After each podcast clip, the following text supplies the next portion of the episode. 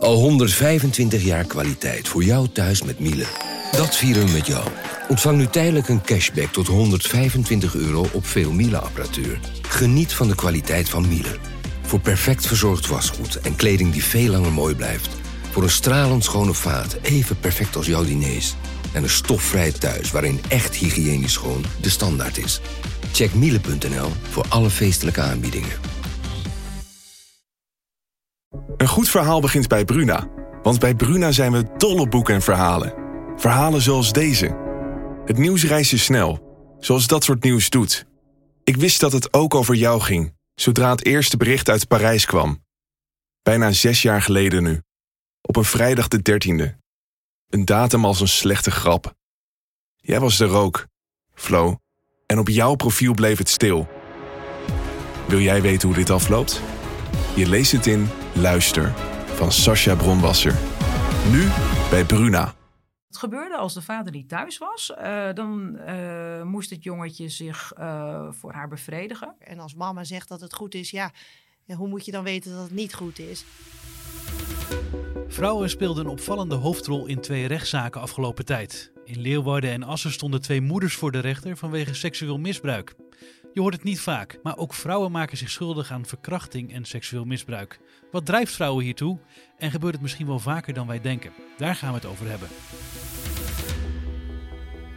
Vanaf de redactie van de Leeuwarden Courant luister je naar Radio Ramkraak, de wekelijkse crime-podcast van Leeuwarden Courant en Dagblad van het Noorden. De misdaadverslaggevers van deze kranten praten iedere week bij over misdaad in Noord-Nederland. Mijn naam is Jeroen Kelderman en bij mij aan tafel zitten verslaggevers Wietske Koen en Rosa Timmer. En ik begin bij jou, Rosa. Jij bent bij een hele bijzondere zaak geweest in Assen. Bij een moeder die haar dochter misbruikte. En dat is gebeurd in een SM-relatie die zij heeft. En hoe oud was die dochter? De dochter was acht jaar toen het begon.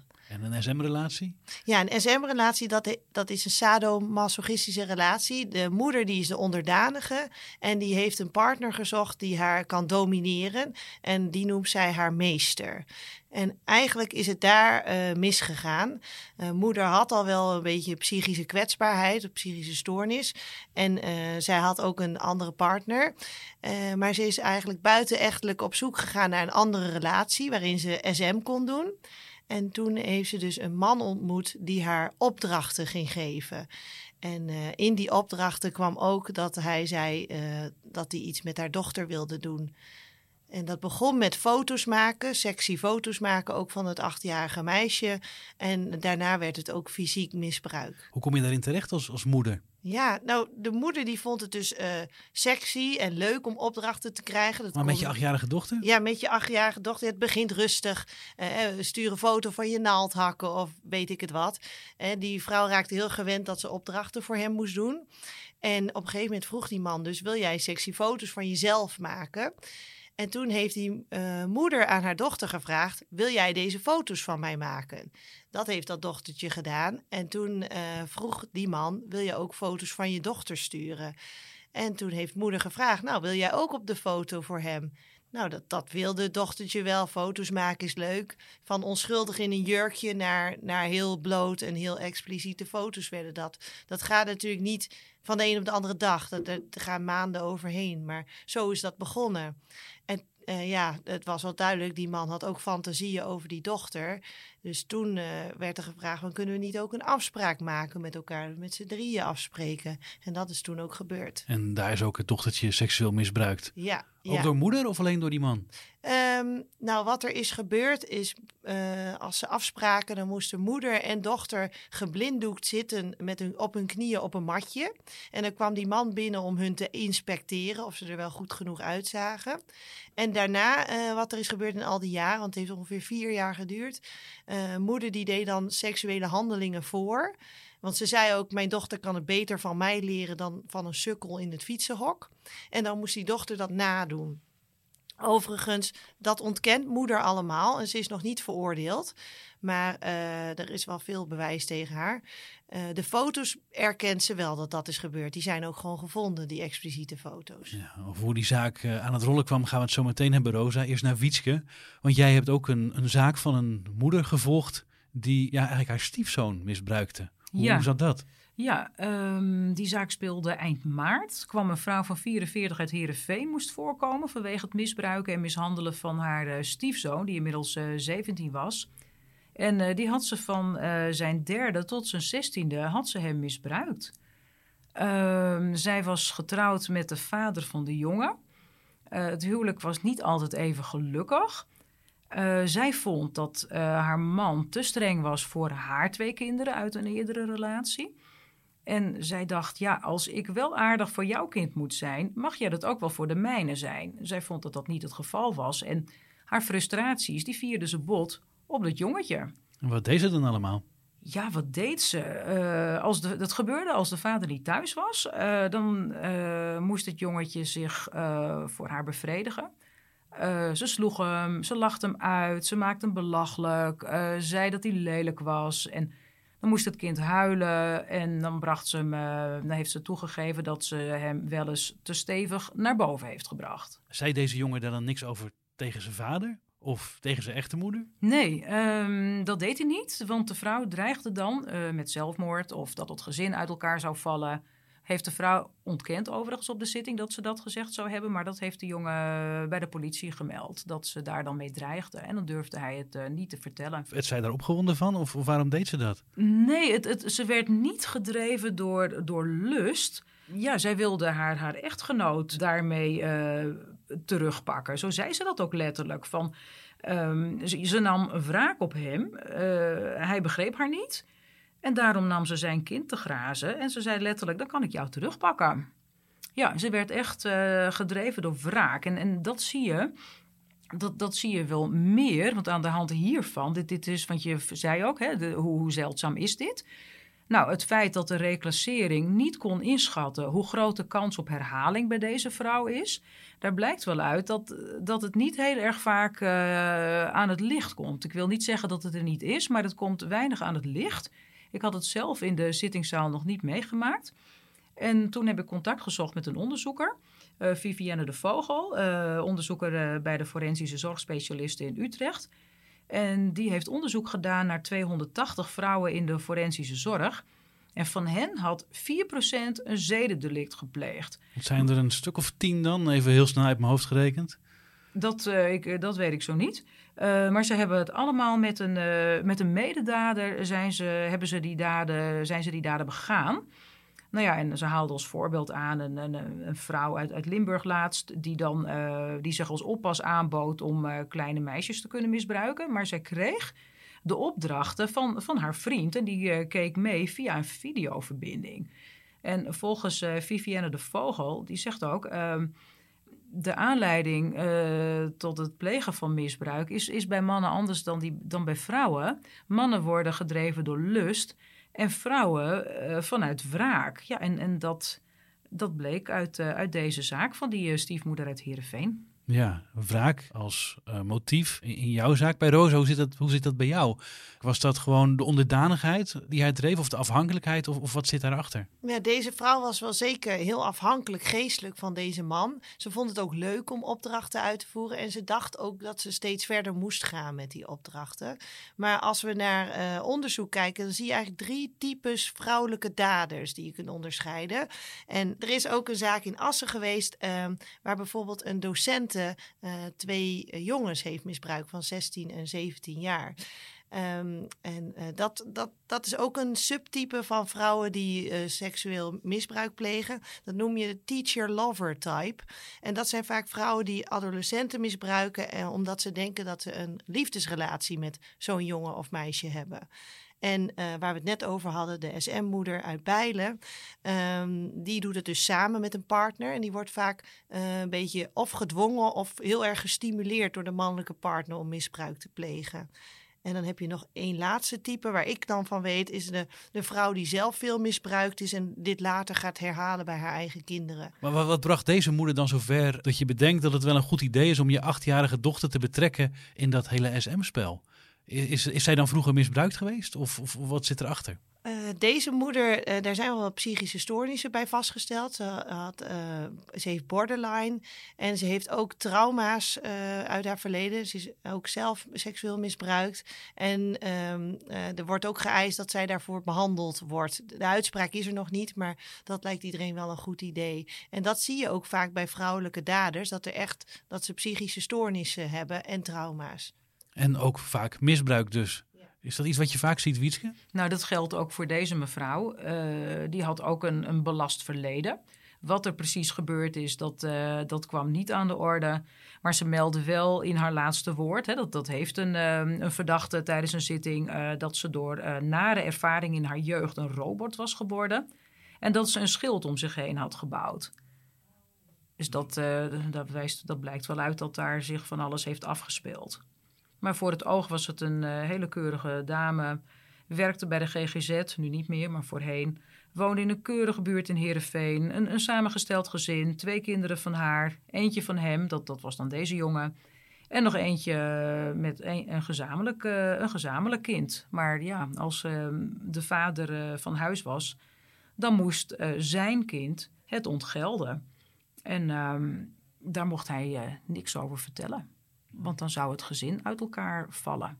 Dan werd hij bedreigd dat er allerlei ellendige dingen zouden gebeuren ja, als hij wel zijn mond open deed. Ja, dat inderdaad. En, en hij leefde, eh, dat, dat kwam echt uh, ja, via zijn behandelaar, die, die was, uh, hij jonger krijgt hulp. Uh, behandelaar was mee naar de zitting en die liet namens hem ook weten dat hij thuis altijd in angst leefde als zijn vader niet thuis was. Want dan was je weer bang wat hem te wachten stond. En hij verstopte zich dan ook voor zijn stiefmoeder. En nou ja, als zij dan weer wat uh, had gedaan bij hem, dan voelde hij zich ja, heel machteloos. Heel, heel verdrietig dat, hij, dat het hem weer was overkomen.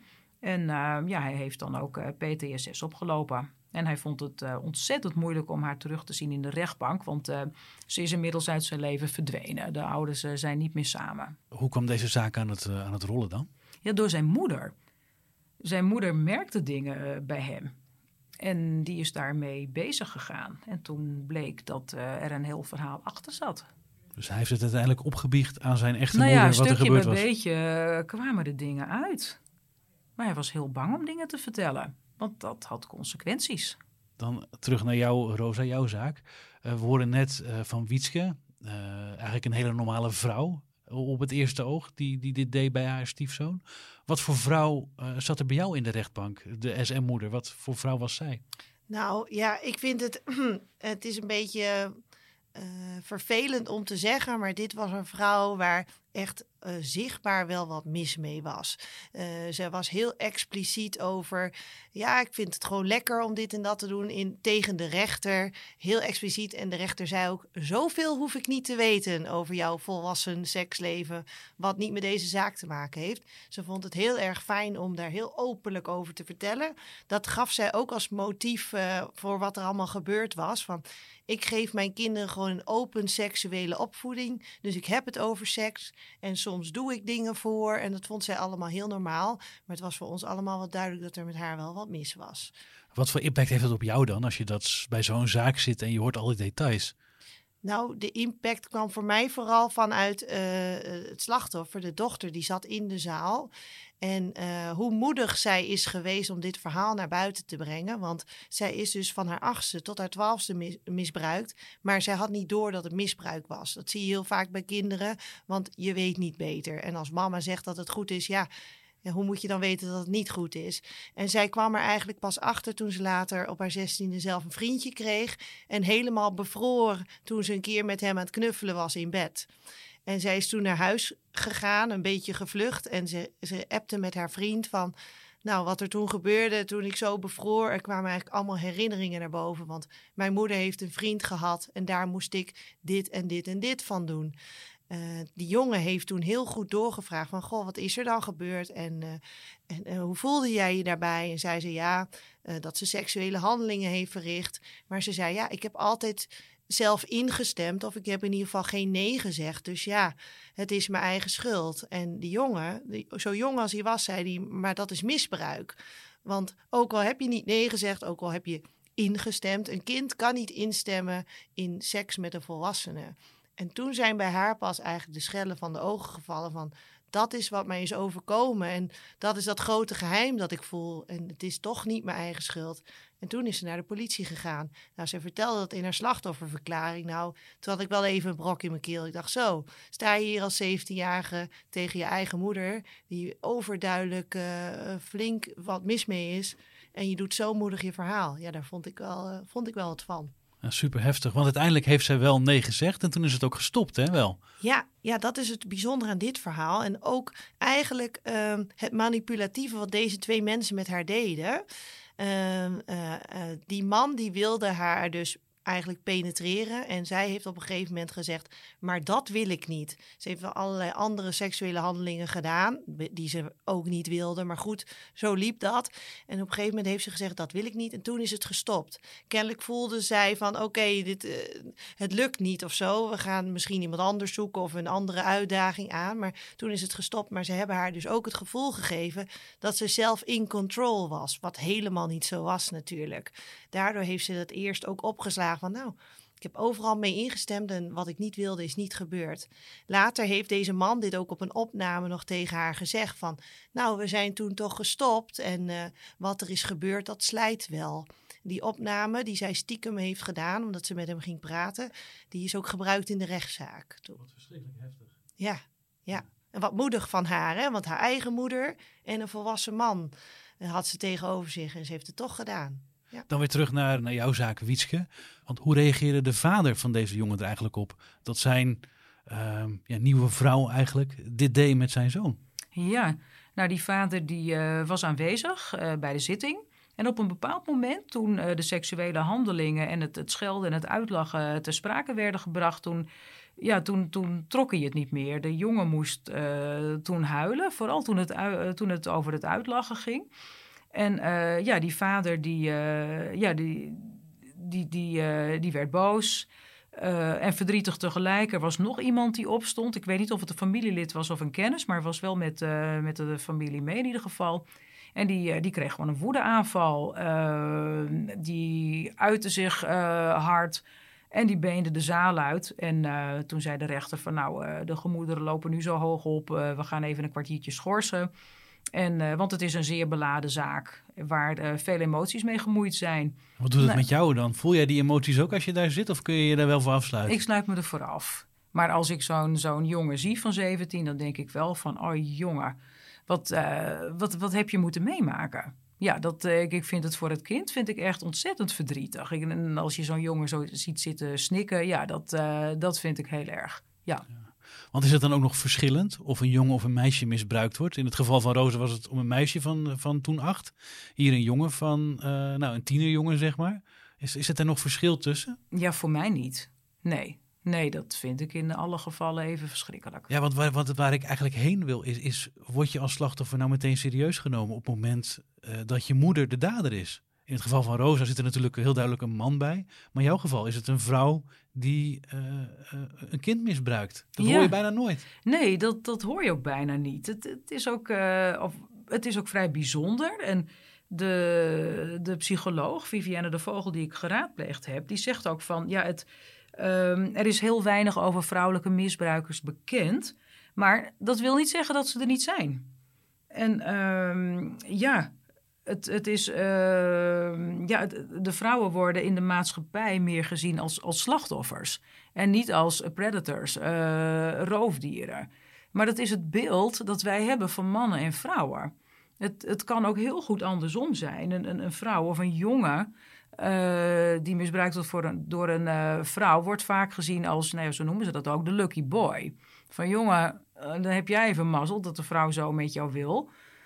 En terwijl dat het andersom wordt het als misbruik gezien. Mannen worden en ook jongens daarin niet serieus genomen. Nee, we hebben dat ook gezien hè, in die zaak die we al eerder even noemden van de lerares die twee adolescenten jongens misbruikte, twee leerlingen.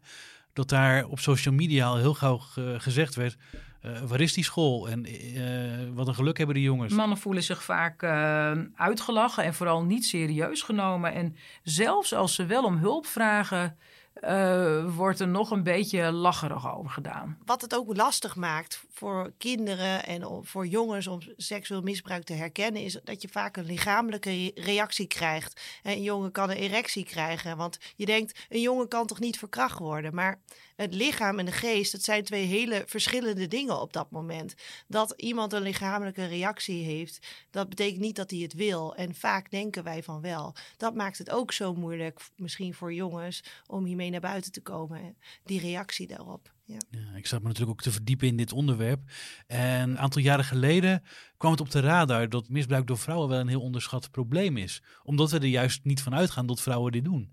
Heb jij daar ook aanwijzingen voor gevonden, Wietske? Nou, um, in 2013 had Alberto Stegeman met zijn undercover uh, er aandacht aan besteed in een uitzending uh, over de pedoseksuele vrouwen. En toen gingen vlak daarna in de Tweede Kamer stemmen op om daar onderzoek naar te doen. Alleen volgens mij is dat niet van de grond gekomen.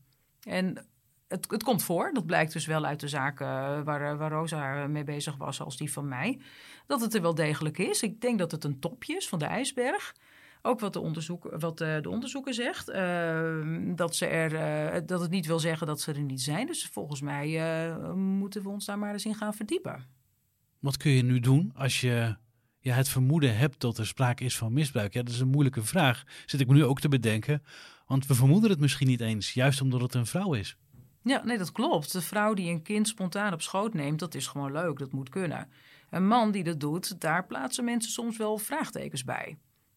En dat beeld moet veranderen. Maar is het ook niet gewoon zo dat een moeder een andere band heeft met kinderen dan, dan een man zou hebben?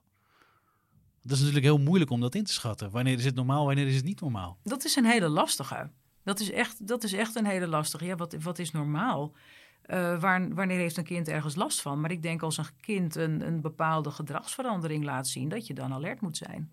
Eh, even naar jou, Rosa, want jij hebt daar met een deskundige over gesproken. Hè? Ja, ik heb ook een serie gemaakt over seksueel misbruik bij kinderen. En wat je vaak ziet, is dat inderdaad, wat Wietske zegt, er uh, een kind zich ineens heel anders gaat gedragen als er seksueel misbruik is geweest. Uh, bijvoorbeeld van een heel uitbundig kind heel uh, ingetrokken, heel introvert worden.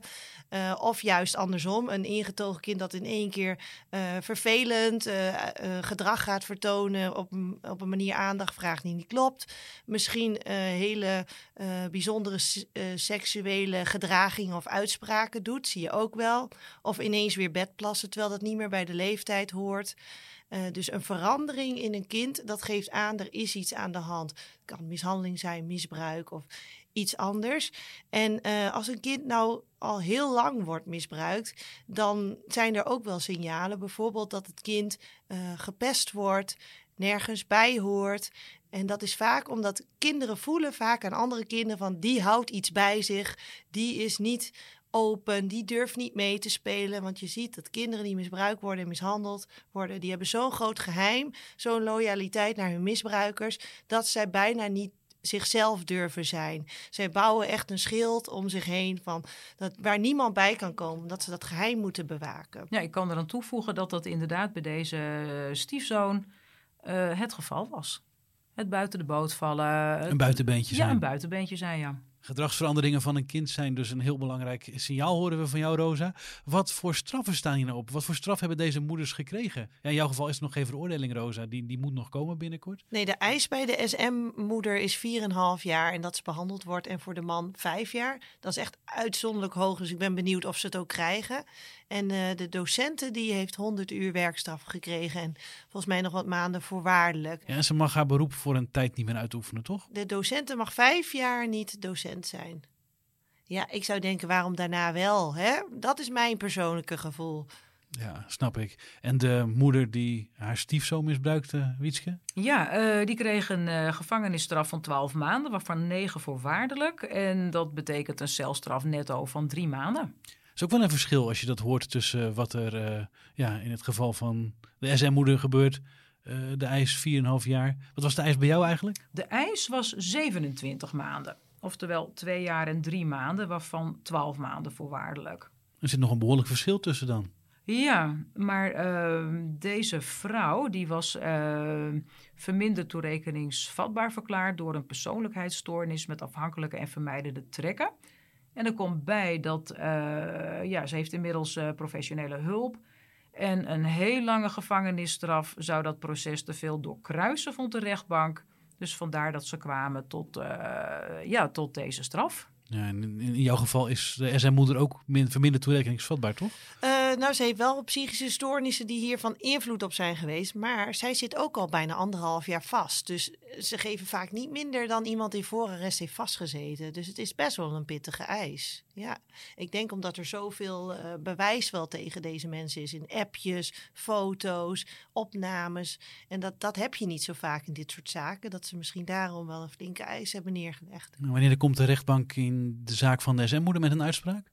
Uh, over anderhalf week volgens mij. Maar is de verwachting dat het wel de, de, de volle 4,5 jaar wordt? Of wat, wat, verwacht je er zelf van? Uh, wat verwacht ik ervan? Ik denk wel dat deze vrouw sowieso verplicht een behandeling uh, moet. Want zij is nu niet onder behandeling. zij is nu al zelf vrijwillig onder behandeling in de gevangenis. En zij wil hier zelf ook wel mee doorgaan. En ik denk dat dat wel een voorwaarde wordt gesteld. Ik denk niet dat ze de volle 4,5 jaar krijgt, eerlijk gezegd. Omdat het vaak, ja, vaak gaat het al een beetje door de helft, zo'n eis. Maar goed, het is allemaal een beetje koffiedik kijken. wij zijn geen rechters. Nee, dat, uh, absoluut dat moeten we ook maar zo houden. Ja. Zeker. Wietske Koen, Rosa Timmer, dank jullie wel. Wil je nou op de hoogte blijven van het laatste nieuws over de zaak waar Rosa het net over had en andere misdaadonderwerpen? Abonneer je dan op onze misdaadnieuwsbrief en wij sturen je iedere week een mailtje met de beste onderwerpen. Je vindt de link bij deze podcast. Dit was Radio Ramkraak, de crime podcast van Leeuwarden Courant en Dagblad van het Noorden. De misdaadverslaggevers van deze kranten praten je iedere week bij over misdaad in Noord-Nederland. De muziek die je hoorde, die werd gecomponeerd door Guido Keizer. Mijn naam is Jeroen Kelderman en ik bedank je voor het luisteren.